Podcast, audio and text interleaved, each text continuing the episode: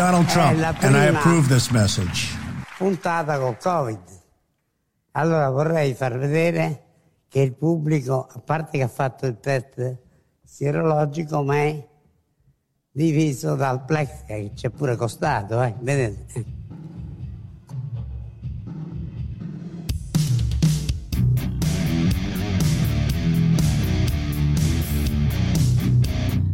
Io non ho incontrato in queste settimane neanche una mamma che avesse dichiarato disponibilità a portare i bambini a scuola comunque. Tuttavia mi capita di vedere un'intervista ad una mammina con una bella mascherina di tendenza, gli occhi ridenti e fuggitivi.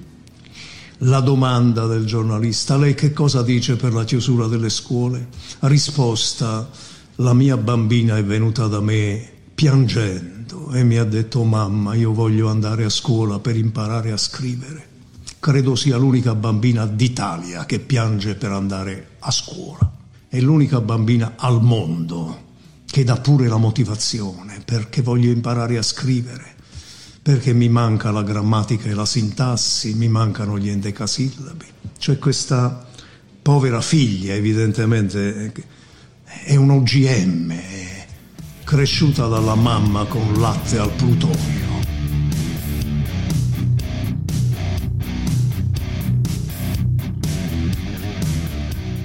Fabio, lo possiamo dire che De Luca sta diventando pesante? Cioè, a me non, non fa più ridere. Non so co- come mai. Boh, sarà, sarà, questa pandemia che ci tiene qua a casa, a registrare da casa il, il podcast. Però veramente a me, a me non, boh, non fa più ridere. A te fa ridere? No, da tempo ormai non lo fa più ridere, ma ti dicevo che eh, stava diventando fazziano già ad aprile con i famosi messaggi sui lanciafiamme. Vi... Pacchiano, addirittura, addirittura Sì, mi sono fatto trasportare sì, mi sono fatto trasportare dagli endecasillabi di De Luca, insomma, e questa Io direi idiota, però. Questo amore per la lingua. Io direi idiota, sì. si può dire? Che è un idiota. Quando... Sì, sì, no, si può dire. Anche perché, sinceramente, ti posso dire una cosa. È davvero che Cosa, cosa, dai in perché? più una roba? Perché? Perché? Eh, esatto, cosa dai so. in più? Esatto. Perché?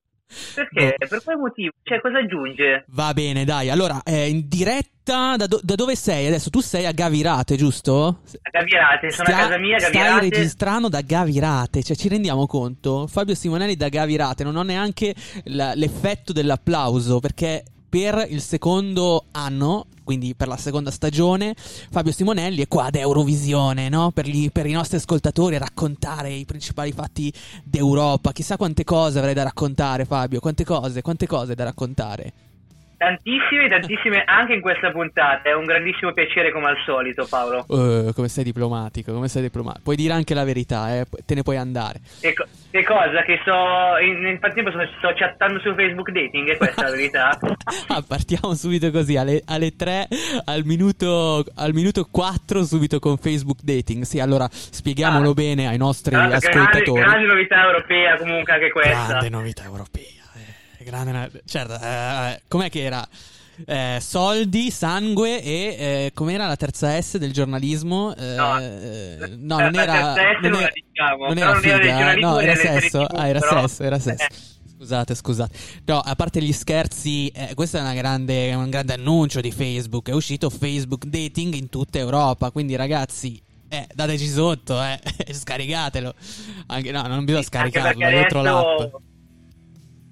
Sì, anche già... perché adesso eh. diventa più difficile incontrarsi, diciamo così. Ma tu l'hai già testato Facebook, de- eh, Facebook Dating? Com'è? Non confermo e lo smentisco. Qui commento alla Moggi. Vuoi mandare un messaggio a qualcuno? No, neanche. Attraverso grazie. il podcast? Qualche, ascoltat- qualche ascoltatore del podcast. Eh. No, dico, vuoi dare qualche informazione sull'Europa? Non, Ah no, sì, sull'Europa molto volentieri, su Facebook dating un po' meno. Va bene, va bene, allora lasciamo, lasciamo da parte eh, Fabio e Facebook dating e torniamo a noi, cari ascoltatori. Ci state ascoltando in podcast, questo mi sembra ovvio perché probabilmente avrete schiacciato play su Spotify o su qualche altra piattaforma. Eh, boh, tipo Google Podcast, non lo so dove, dove diavolo Apple ci ascoltate. Podcast, le ricordiamo Paolo, Apple Podcast. Ah sì, Google ma ricordiamole, Podcast. ma tanto se non ci ascoltano non ci ascoltano, cioè voglio dire, eh, insomma, no, voglio dire, ci ascoltano, eh, ci ascoltano. giù comunque. No, lo so, però tutte, cioè, 3000 piattaforme, ma a, a che cosa servono Fabio 3000 piattaforme? Cioè, datecene una sola e, e basta, cioè io non so neanche, ogni volta devo fare, sai, le, le presentazioni di casa e vieni su Spotify e vieni su Apple Podcast, che cazzo ne so da dove arriva la gente, boh, cioè, venite, poi, poi ne, ne Esatto, parliamo. ecco, a proposito di Facebook dating, l'importante è che venite, che slogan sono questi. Via, che battutaccio questo. Non ho l'effetto, non ho l'effetto, sennò questo Ah. era un secondo applauso. Vabbè, a parte Ah. gli scherzi, io e Fabio Simonelli, io sono Paolo Castellano, io e Fabio Simonelli stiamo, stiamo registrando questo podcast perché è la seconda stagione di Eurovisione, il programma di informazione europea di radio statale. E quindi io e Fabio registriamo e vi parliamo dei principali fatti eh, della, de- della settimana europea. Allora Fabio, noi vogliamo parlare di tre cose. Allora, la prima cosa è la Polonia. Perché parliamo di Polonia? Così, telegrafico, almeno diamo qualche informazione ai nostri ascoltatori. Sì, perché in settimana è uscita la notizia che il governo voleva modificare la legge sull'aborto, rendendolo eh, obbligatorio solo nei casi di incesto e di stupro, quindi, quindi nei casi limiti, nei casi più gravi. Ovviamente eh, la gente, e soprattutto le donne, eh, migliaia di donne si sono riversate in piazza per protestare giustamente e il governo ha cambiato idea. Ok, allora, mh, giusto, hai fatto veramente una sintesi accurata e quello che poi diciamo su quel, poi vorremmo, cambieremo argomento parleremo anche eh, di altro e parleremo dei fatti tragici fatti di Vienna no? l'attentato terroristico parleremo un po' Sì. dell'attentatore parleremo un po' delle colpe no? qualcuno avrà una sorta di, di- di colpa perché è successo si poteva evitare boh cercheremo di Le capirlo responsabilità dell'intelligence. eh sì, cercheremo di capirlo, cercheremo di capirlo insieme.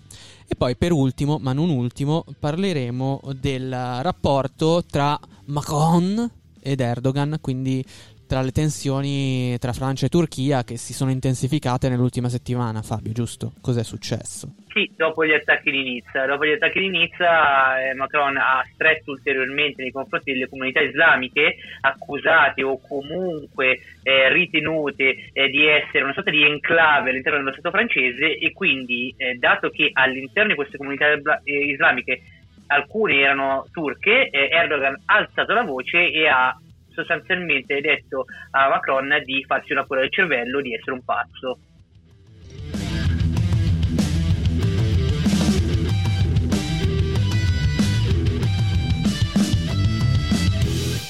Va bene, allora incominciamo quindi con la prima notizia, incominciamo dalla, dalla Polonia.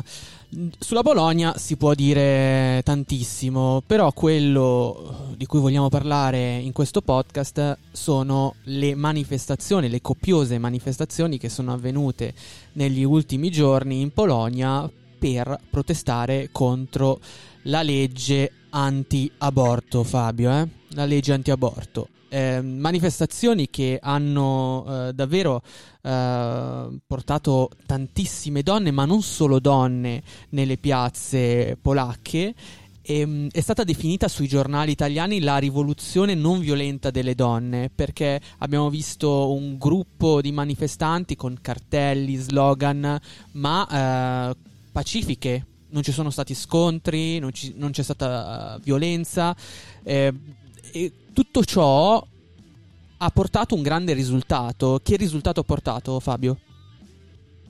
ha portato un dietrofront del governo che Ecco. quindi non ha intaccato la legge perché questa era una legge che era eh, stata portata avanti dal partito di maggioranza che era diritto e giustizia Sì. eh, del premier che era Moraieci ok e eh, di. Kaczynski che è il- cosa? Sono sovranisti, Sì, loro, sovranisti. molto conservatori. Esatto, esattamente. Eh, non solo lui, ma anche il leader storico Kaczynski, ok? E quindi hanno deciso di rinviare la traduzione in legge della sentenza della Corte Costituzionale che di fatto vietava l'aborto anche nel caso di malformazioni gravi o mortali del nascituro, ok? Sì, ragazzi, questa è una cosa talmente assurda che mh, hanno fatto benissimo le, le polacche a scendere in piazza. Cioè, pensare che tu non puoi andare in ospedale per abortire un, um, un, feto che, che, che po- po- potrebbe anche che potrebbe anche portarti alla morte, no? Perché un feto deformato è un rischio anche per la, madre che, per la madre che lo porta in grembo. E poi non solo, pensiamo a tutti a tutte quelle gravidanze che avvengono dopo, non so, incesti, violenze. Insomma, è una roba che eh, solo, solo a pensare che una legge così potesse diventare realtà in Polonia, e ripetiamo, non è ancora, non è ancora scongiurata una cosa del genere Ecco, pensare che una cosa possa succedere, una cosa del genere possa succedere nel 2020-2021 è come tornare al Medioevo. Infatti ci sono state anche reazioni da parte di alti esponenti dell'Unione Europea, penso alla Merkel, penso al commissario europeo Ursula von der Leyen, giusto? Sì, esatto, che si sono eh, ovviamente eh, messe dalla parte delle donne, ma tra l'altro una cosa che ti volevo far notare Paolo è l'ordine con cui ci sono state queste proteste, tutte con la loro mascherina, certo. tutte eh, in modo ordinato, assolutamente con cartelli anche pesanti a parole, però non mai nei fatti, nessun eh, tipo di eh, tensione, nessun tipo di scontro, davvero una, una cosa gestita benissimo. No, ma complimenti a, veramente alle cittadine polacche perché noi abbiamo avuto in Italia delle proteste non così nobili, per esempio Pappalardo mi viene in mente, o, i No Mask, No Vax, eccetera, eh, dove questi qua tra un po' si respiravano eh, sul collo a vicenda. Invece in Polonia ehm, ho visto veramente delle proteste disciplinate e non violente, proprio mi ricordavano Gandhi e sai quella, que- quella forza della non violenza e che, che, alla fine ha portato grandi risultati e ha portato uh, appunto l'interruzione almeno momentanea dell'approvazione di questa legge che, che, è già stata approvata dalla Corte Costituzionale polacca, ricordiamolo. Sì, ricordiamolo. Ecco, esatto. Adesso ricordiamo anche i prossimi passi perché il Premier Morawiecki eh, dice che sarebbe bene prendersi del tempo e cercare il sì. dialogo, nel concreto sì. vuole temporeggiare. Beh sì, loro, okay? io credo che i conservatori eh, al, al governo ovviamente non vogliono mollare il colpo perché è chiaro che questa legge va in qualche modo ad accontentare la, la, volontà di un certo elettorato, Fabio, che è quello più conservatore esatto. e quello più vicino anche alla Chiesa Cattolica, diciamolo. Sì, li hanno definiti addirittura gli ultra anti-abortisti. la curva, ti immagini, con lo slogan. No, eh, sì, no, assurdo, cioè io non, non so cosa dire, per, per me è veramente boh, cioè, questi ultra sono veramente dei coglioni. Cioè, non so, non so come, come, definirli perché tento anche di essere diplomatico, però cavolo, no, non, riesco, non, riesco, a concepire una roba del genere in Europa. Ma infatti la, la, la, stessa Merkel e la stessa Ursula von der Leyen lo hanno detto, cioè hanno detto proprio testuali parole, nella, nell'Unione Europea sui diritti delle donne non si torna indietro. E questo è palesemente un, un passo indietro, eh, quello di eh, di Kaczynski e eh, di Morawiecki. Tra l'altro, tra l'altro, e questo è un provvedimento che andrebbe conto anche ai diritti dell'uomo e del cittadino, quindi il testo quasi fondante dei diritti costituzionali del, dello stesso Unione Europea, cioè eh, siamo al di là anche dello Stato di diritto ormai. Eh. Sì, assolutamente, assolutamente. E quindi questo è l'aggiornamento su, sullo stato delle cose e sulla situazione anti-aborto in, in, in Polonia. Adesso direi di passare a qualcos'altro, dai.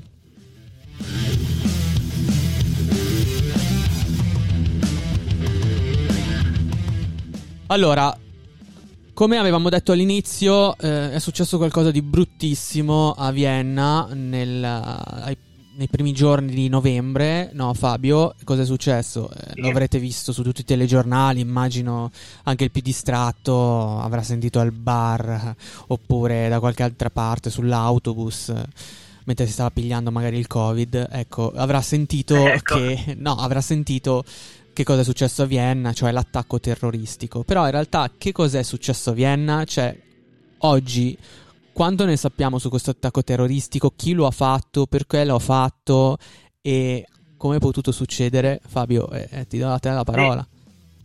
Ne sappiamo ancora poco Paolo, ne sappiamo ancora poco perché l'unica persona in qualche modo che poteva darci delle risposte, ovvero l'unico attentatore che è stato catturato, purtroppo è stato anche ucciso nel momento in cui era stato eh, catturato e quindi eh, gli altri sono ancora in fuga, non si sa perché, non si sa come è stato organizzato, non si sa se si poteva fare qualcosa anche in più. Certo, nell'ultima settimana ci sono state eh, delle scambio di responsabilità tra i vari intelligence, non sì. solo eh, austriaci ma anche europei dicendo eh, dandosi le colpe a vicenda insomma. Eh, tra l'altro eh, sembra che questo senatore, l'unico che poi è stato catturato e anche ucciso, era già stato segnalato più volte sia dalla polizia locale sia in generale eh, dal, dall'intelligence europea, quindi dall'Interpol, eh, scusa, dall'Europol.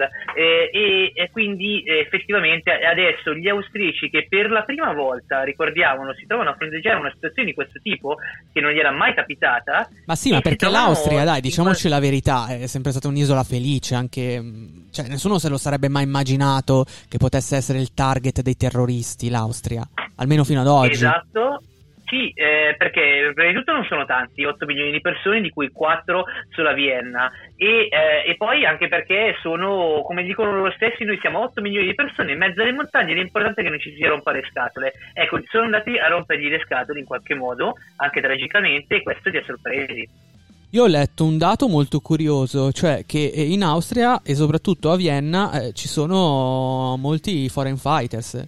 Eh, chi sono i foreign fighters? I foreign fighters sono cittadini eh, che eh, sono, possono anche avere passaporto austriaco che sono andati a combattere in Siria oppure sono andati a combattere da, da qualche altra parte sotto la, la, bandiera o dell'ISIS o comunque di, altre, di altri gru- gruppi jihadisti. Insomma, ehm, leggendo su Repubblica il dato eh, dice che appunto a Vienna c'è il numero più alto di foreign fighters a livello europeo. Io questa cosa non la sapevo. Eh, molti immigrati scelgono eh, Vienna o l'Austria, ovviamente, eh, come, come, meta per, per poi stabilire la propria residenza quello che, che, stupisce di questa vicenda è innanzitutto la, l'impreparazione del, della polizia perché durante gli attacchi terroristici, durante vabbè, l'attacco terroristico, io ho seguito in diretta tutto l'evento e si parlava di esplosioni, eh, si parlava di 4-5 terroristi e si parlava di persone tenute in ostaggio all'interno dei ristoranti. Ecco, molte di queste cose non sono successe.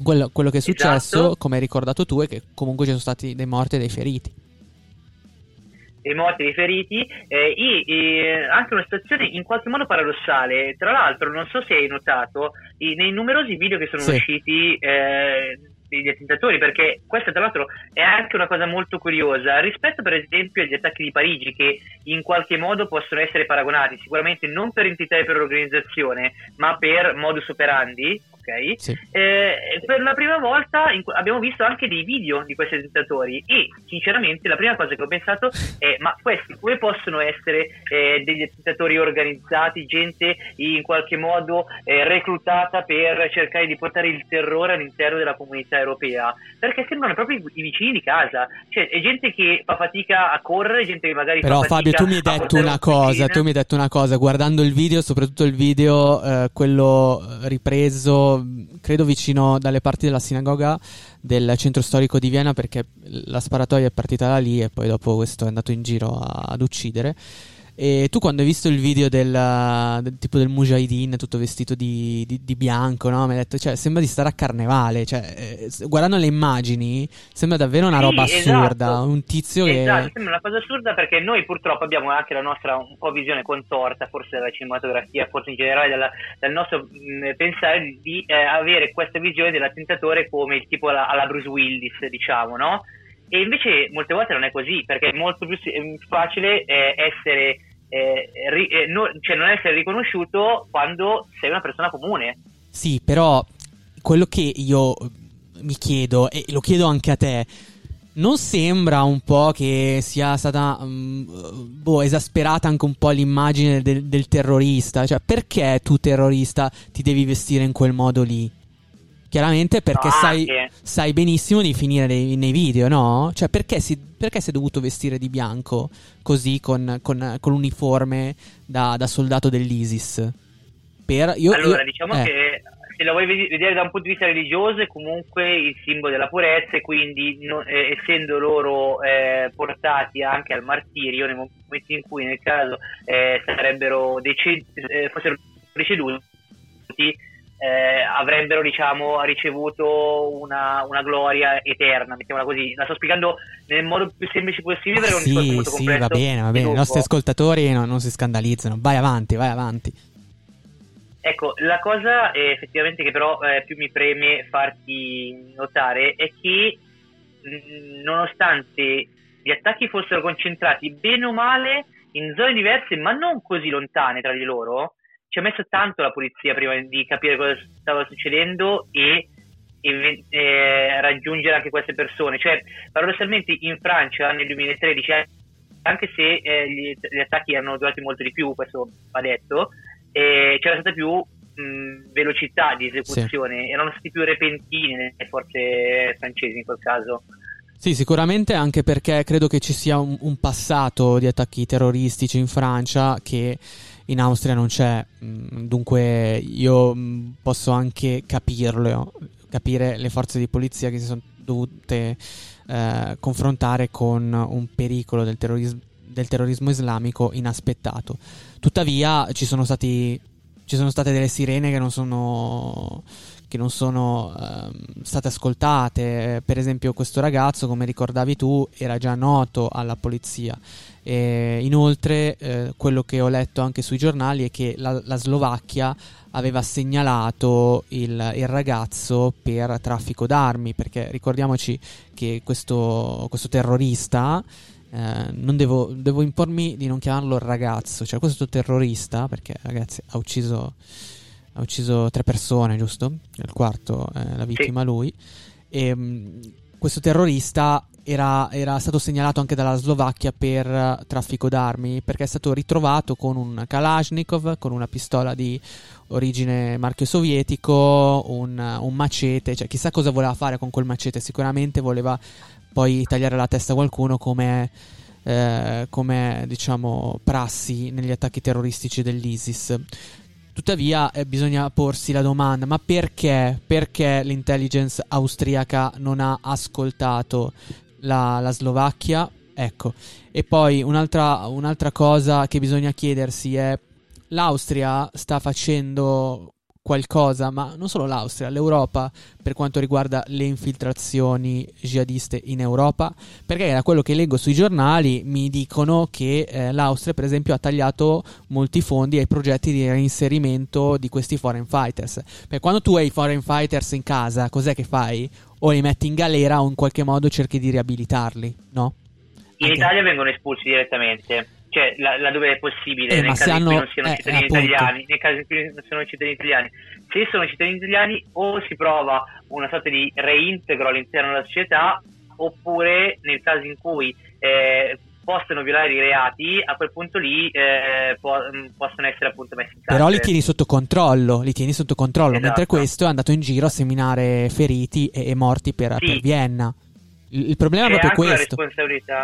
C'è anche una responsabilità giudiziaria in questo caso, nel caso appunto di Kui Tim, che è l'unico terrorista eh, colpito e quindi eh, anche deceduto, perché eh, qualche, qualche, anno fa stava per recarsi a Kabul e da lì sarebbe poi recato in Siria per combattere e unirsi all'ISIS, era stato intercettato al giudice eh, che lo aveva processato mh, mm, aveva sostanzialmente detto scusate ho fatto un errore, non lo farò più e il giudice gli aveva creduto. Prendendolo palesemente per il culo, perché poi abbiamo visto che sì, eh, sti cazzi, cioè mi pento, mi pento e poi dopo qualche, qualche, anno dopo è ecco, andato a. Dopo il dipinto doveva esserci un controllo da parte della polizia postale, eh, quella, assolutamente. Cioè, corrispettivo della, della polizia postale stessa. Ecco. Eh, un'altra domanda che io mi faccio è: eh, scusate, ma, ma, questo com'è che si è radicalizzato? Cioè, mh, ha frequentato delle moschee, ha frequentato, non so, qualche luogo. No, i giornali, per esempio Repubblica,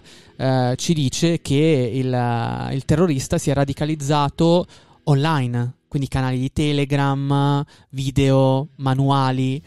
E però questo, eh, questo, questo terrorista eh, sapeva anche sparare per, per, uccidere un poliziotto. E, e quindi, e quindi... Sì, perché ci sono i video tutorial, perché ecco. l'organizzazione dell'ISIS è a 360 gradi su queste chat, sui canali Telegram, sul eh, dark web, eh, sui canali appunto preferenziali dell'ISIS ci sono anche dei veri e propri tutorial che ti insegnano come posizionarti, come eh, imbracciare un fucile, come premere un grilletto meglio quando premere un grilletto, dove sparare, dove mirare dove sai che, che, puoi uccidere, dove sai che invece non puoi uccidere. Assurdo, sì, il colpo di grazia ho letto anche, no, una roba, roba incredibile. Eh, io, io, veramente non, non, riesco a concepire il fatto che una, una persona possa radicalizzarsi guardando dei, dei video o non so, cioè, o leggendo dei manuali su Telegram. Non so, per me non è concepibile, però eh, succede, è una realtà e Vienna ce, ce lo ha dimostrato.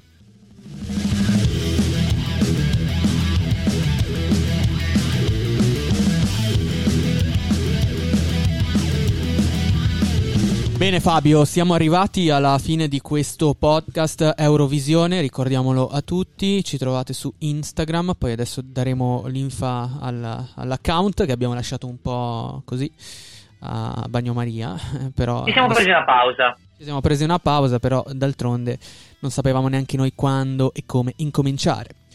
Allora, ultima, ultima, ultima notizia di questo podcast. Abbiamo parlato di... Ehm, elettricità tra Turchia e Francia, Fabio. Erdogan che dà del malato mentale a Macron, Macron che dice che sostanzialmente l'Europa dovrà combattere ancora di più contro l'Islam radicale.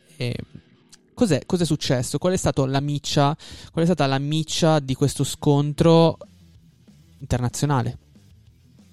Sì, perché nel secondo blocco di Eurovisione abbiamo parlato appunto del lavoro dell'intelligence, del lavoro di radicalizzazione e del lavoro insomma di islamizzazione che eh, veniva fatto dall'ISIS. In questo caso ecco che dopo gli attacchi terroristici di Nizza di due settimane fa, ormai dieci giorni fa, eh, Macron ha eh, dato una stretta in Francia ai eh, enclavi musulmani sì. all'interno del territorio francese in eh, modo tale che non potessero costituire una sorta di Stato nello Stato. Sì. E quindi Erdogan si è risentito di questa cosa. Erdogan perché lo fa? Perché si vuole fare promotore dei eh, valori musulmani anche Però, però eh, cominciamo dall'inizio, cioè il caso tra Erdogan e Macron è scoppiato, come hai detto tu, con, la, mm, con l'uccisione di Samuel Paty a Nizza, cioè l'uccisione con la decapitazione di questo professore francese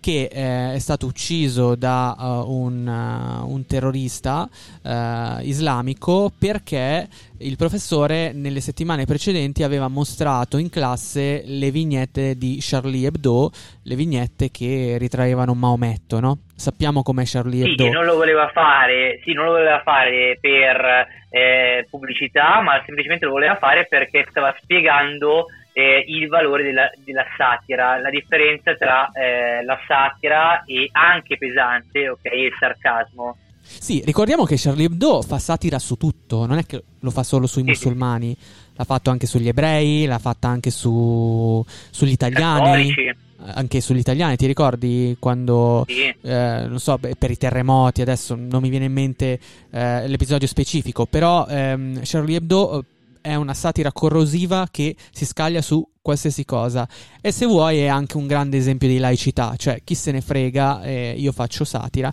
anche perché la satira comunque non è un'offesa, è una deformazione della realtà.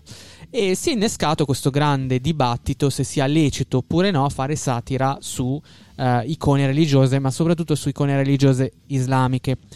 Al che eh, Macron ha, eh, ha, condannato il gesto del, del, terrorista, ovviamente, e si è scagliato soprattutto sul mondo islamico francese, perché poi si è scoperto che il, um, che il professore era stato anche minacciato di morte da alcuni genitori no? di, di fede musulmana dei suoi studenti e che si era creato un clima di intolleranza verso, verso l'insegnamento della laicità, lo possiamo dire senza preoccupazione.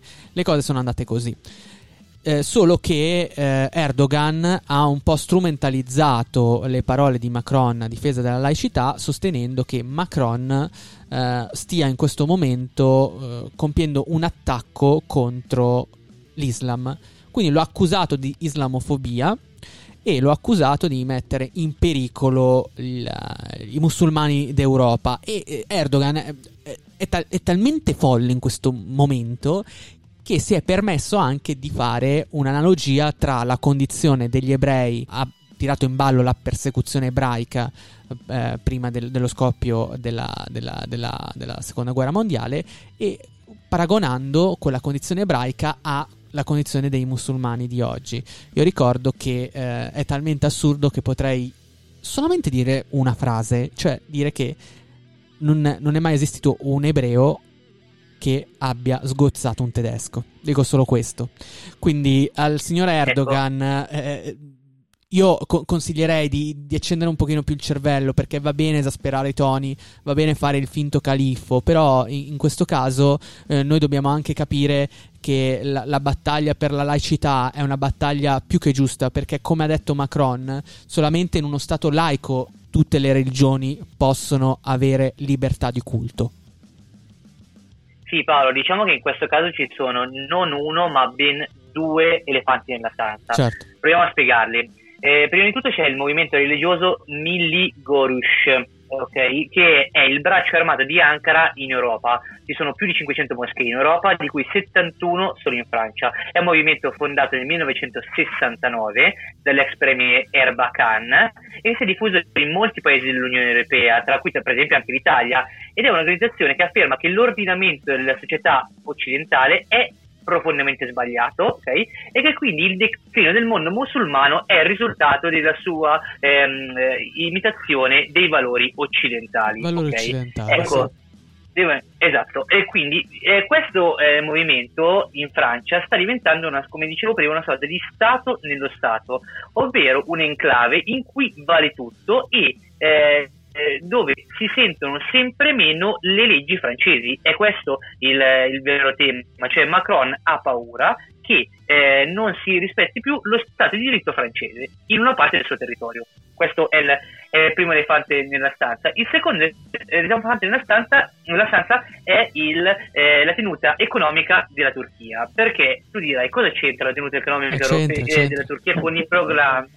Di Erdogan perché è la classica operazione del comandante in questo caso o eh, possiamo anche dire forse eh, dittatore in qualche modo che cerca di distogliere l'attenzione dai problemi interni per portarli all'esterno con una grande campagna eh, in politica estera. E quindi facendosi eh, facendo la voce grossa all'interno dell'Unione Europea o comunque verso l'Europa e distrae da quelli che sono i problemi grossi economici in Turchia perché, perché la moneta certo. si, eh, dopo la crisi del Covid si è svalutata tantissimo eh, un, una grossa fetta della popolazione eh, ha perso il lavoro eh, il, l'inflazione è sempre in aumento eh, la Turchia è fondamentalmente sulla soglia di una crisi economica e quindi eh, che senso ha guardare in qualche modo risolvere forse i problemi interni quando invece si può andare a fare casino eh, su un altro tema in politica estera. Quindi Fabio, tu mi stai dicendo che Erdogan eh, non sta facendo altro che spostare l'attenzione eh, sugli scenari esteri,